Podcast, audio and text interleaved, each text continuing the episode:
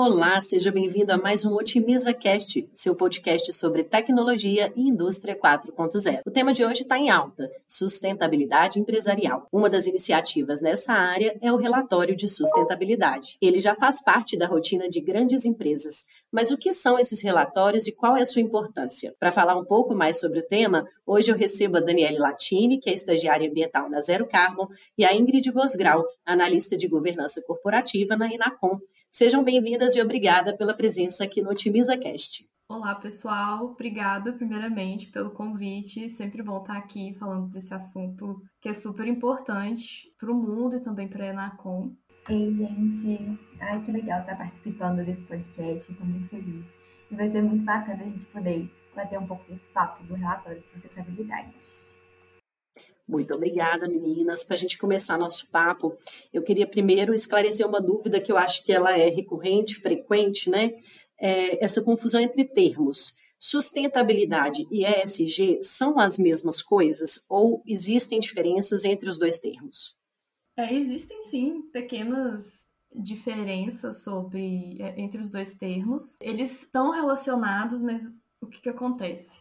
Sustentabilidade é um termo mais amplo, que engloba mais coisas, e no meio empresarial está muito relacionado com estratégia. Já o E S G é um termo mais recente, que surgiu aí nos anos dois mil, através do mercado financeiro. Então, a gente pode dizer que o E S G é o olhar financeiro, do mercado financeiro, para questões de sustentabilidade. Então, eles estão relacionados, mas são um pouco diferentes.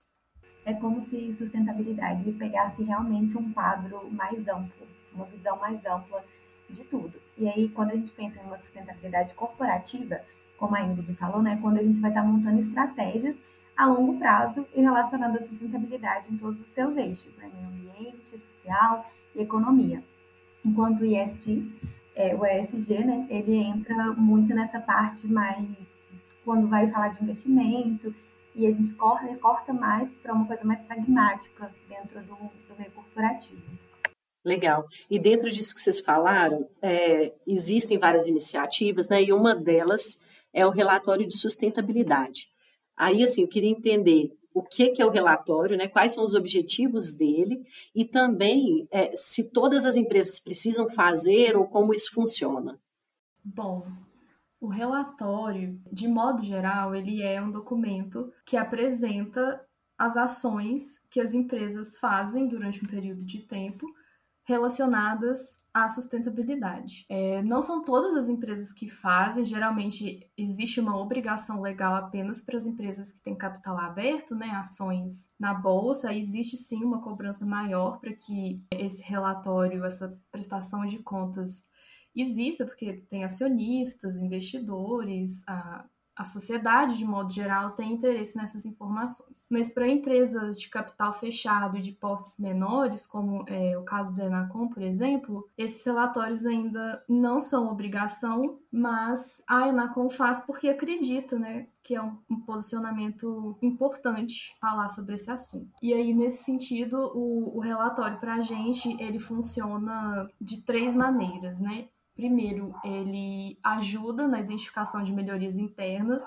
porque o processo dele, é, de elaboração do relatório, dura vários meses, tem várias etapas, então a gente discute os impactos que a Enacom gera e os impactos que ela sofre também de agentes externos. Então, durante essas discussões, a gente conversa com várias pessoas, conversa com a diretoria, para entender o que a gente tem feito de coisas boas, mas também onde a gente precisa melhorar, temas que precisam de melhoria. Com o relatório feito, né, pronto, a gente consegue transparecer os nossos avanços para as pessoas interessadas, de modo geral, no que a Enacom tem feito. Então, ele também atua como um instrumento de transparência e de comunicação, uma forma que as pessoas têm de entender o que a gente está fazendo e de entrar em contato para saber mais, para entender melhor o que é a Enacom e quais ações a gente tem priorizado. Eu vejo o relatório muito como esse, esse lado da gente, o momento que a gente separa.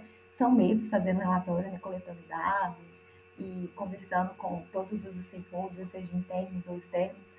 E eu vejo muito como esse momento da gente é, não só reportar, né, como uma forma de transparência, e para as pessoas verem o que a gente está fazendo, mas o momento da gente parar e olhar também para a empresa, o que, que a gente tem, o que, que a gente já fez que é sustentável, que está dentro das práticas do E S G e como que a gente pode evoluir para o próximo ano. Então, também, a longo, quando a gente pegar os relatórios que a gente fez lá no passado, esse ano, e a gente for acumulando, a gente também vai conseguir avaliar esse nosso progresso, aonde que a gente melhorou, quais foram as iniciativas que a gente tomou para estar avançando em todos esses aspectos que englobam a sustentabilidade e o E S G. Então, além de ser uma forma de, de transparência, né, de reportar, um processo de crescimento mesmo empresarial, assim, de aumentar, né, melhorar as, as práticas da empresa. É, Dani, e a gente está tá em fase de lançamento do nosso segundo relatório, né? Acho que deve ter ficado bem claro durante esse processo, né? O que, que evoluiu de um ano para o outro, né? Geralmente eles são anuais, né?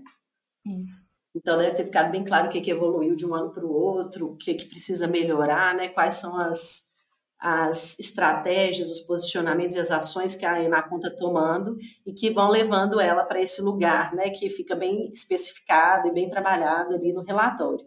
Mas, Dani, aproveitando sua fala, até queria te perguntar, é, se fosse possível, né, de você falar para a gente como que também o relatório pode ajudar é, na questão do greenwashing, né? É, assim, através do relatório eu consigo visualizar uma transparência, com transparência, as ações de uma empresa. Então, isso significa que eu consigo também visualizar se essa empresa não está praticando greenwashing, por exemplo? Claro, porque quando você faz um relatório, o greenwashing ele entra muito nessa pegada do marketing, né? De você falar que você fez alguma coisa, mas de uma forma meio, é, às vezes até imoral, assim, né? Um pouco antiética, mas a, tentando mostrar que está boazinha, que está fazendo tudo para o meio ambiente, mas na prática mesmo, dentro da empresa ou em diversas outras ações, isso não é visível.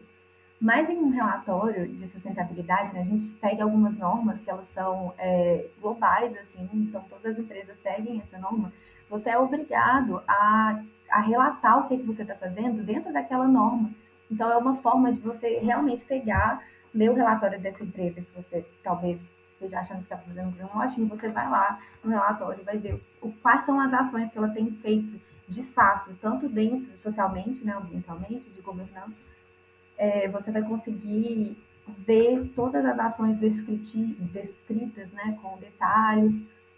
Então, vai ser, é uma forma realmente de você ver se a empresa está só falando no mercado, ou o que ela está mostrando, né, de propaganda, ou o que ela está fazendo de fato. Então, o relatório não tem como você fugir, não tem como você fingir, falar que está fazendo uma coisa que realmente é o que não está, ou maquiar, não, não tem jeito. Então, é uma forma, assim, de a gente estar tá podendo combater o greenwashing até, né? Exigindo os relatórios de sustentabilidade, lendo, acompanhando, de fato, as ações daquela empresa.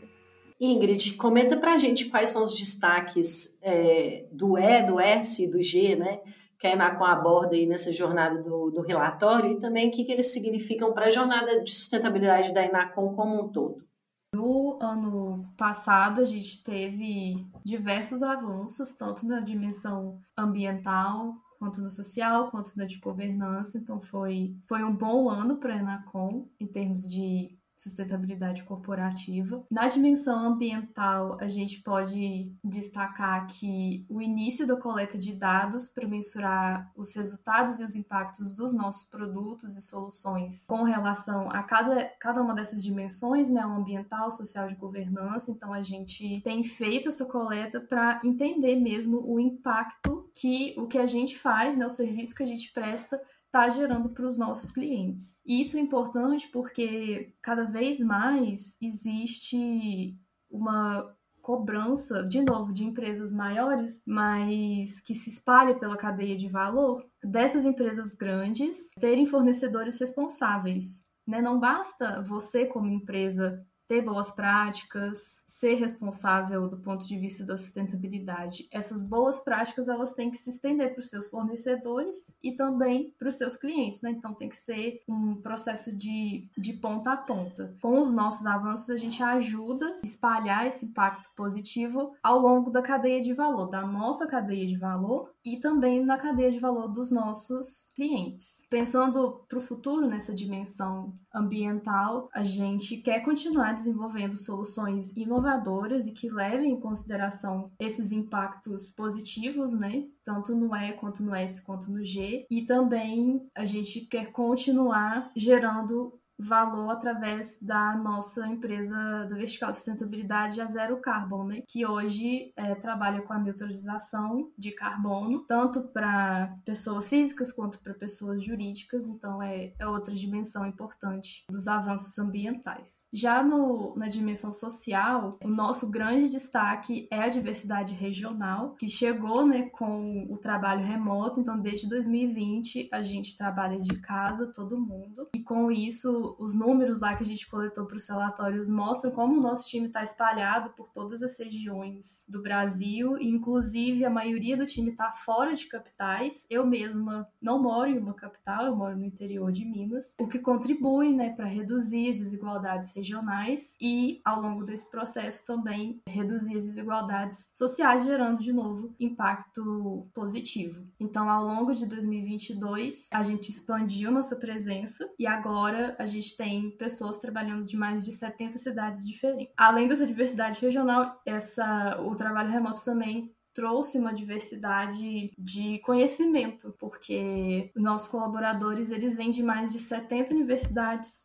diferentes, então é uma, uma junção muito legal de perspectivas diferentes que acabam resultando em inovação, né, em soluções inovadoras. E, por fim, fechando com a dimensão da governança, o nosso foco no ano passado foi a transparência e comunicação. Então, como ação, a gente implantou uma newsletter interna mensal que traz um resumo dos fatos relevantes da empresa para os colaboradores, além de datas importantes de eventos, os destaques de times diferentes. A nossa diretoria publicou mais de quarenta mensagens em vídeo, também para os colaboradores, falando sobre temas diversos e que são importantes para o dia a dia do negócio. E também a diretoria realizou seis reuniões abertas com a participação de todo o time, falando sobre assuntos que os colaboradores escolheram, né? Então, os destaques do G estão todos relacionados aí com transparência e comunicação. E é isso tudo, faz parte da nossa jornada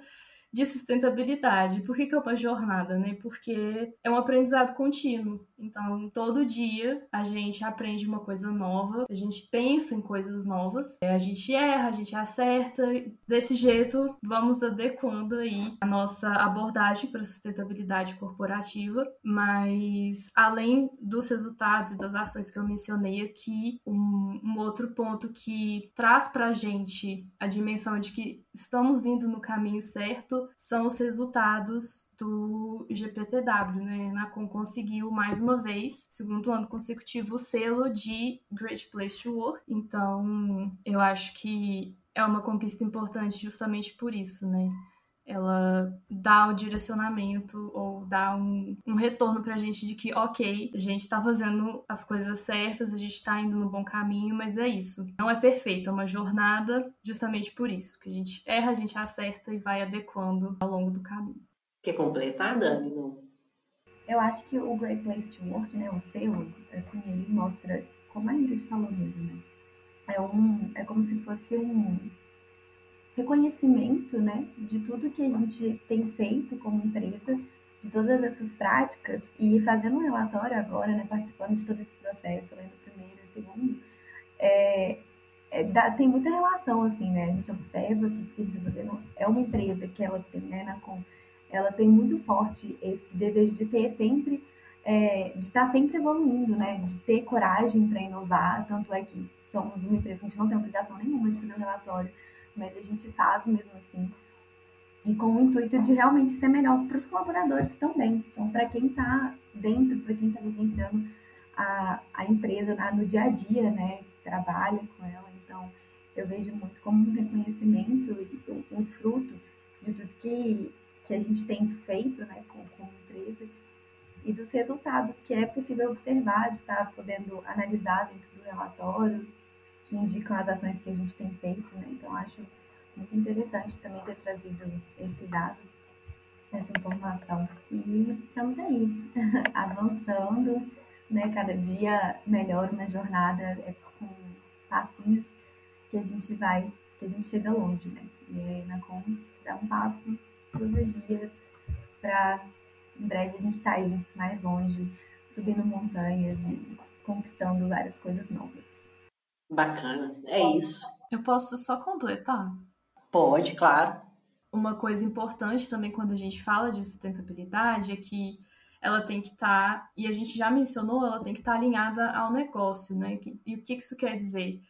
Existem vários temas importantes relacionados à sustentabilidade. São infinitos temas. E nem todos fazem sentido para todas as empresas. Então, parte dessa jornada também, além dos erros, dos acertos, das adequações e da coragem para inovar, como a Daniele falou, a gente também tem que entender o nosso papel, né? Com o que a gente consegue ajudar, quais temas são mais importantes para a Enacom, qual é o posicionamento da Enacom. Então, sempre olhando para o que faz sentido para a gente. Porque, de novo, tem, tem muitos desafios no mundo, né? Os O D S estão aí para provar que são muitos os desafios que a gente tem que, que enfrentar como humanidade. Então, para as empresas é importante sempre ter em mente com quais eu consigo é, gerar mais impacto. Então, só, só esse adendo que também é importante. Sim, perfeito. Uma boa dica, inclusive, né, para quem vai começar e poder fazer essa delimitação. Uma vez que, que essa regulamentação, né, para pequenas empresas não existe, eu acho que a gente pode também pensar no, no ponto de vista estratégico, né, o que, que cada um consegue, o que cada um pode implementar, né? Só não pode deixar de, de, de ter a sustentabilidade como pauta. Eu achei essa, esse tema que a gente conversou hoje super importante também para isso, né? Espero que a gente tenha contribuído aí com as pessoas. Agradeço, Ingrid e Dani, pela presença de vocês, pela conversa que nós tivemos. Espero vê-las novamente em breve. E aos nossos ouvintes, muito obrigada pela sua companhia. Nós nos encontramos no próximo OtimizaCast. Até lá!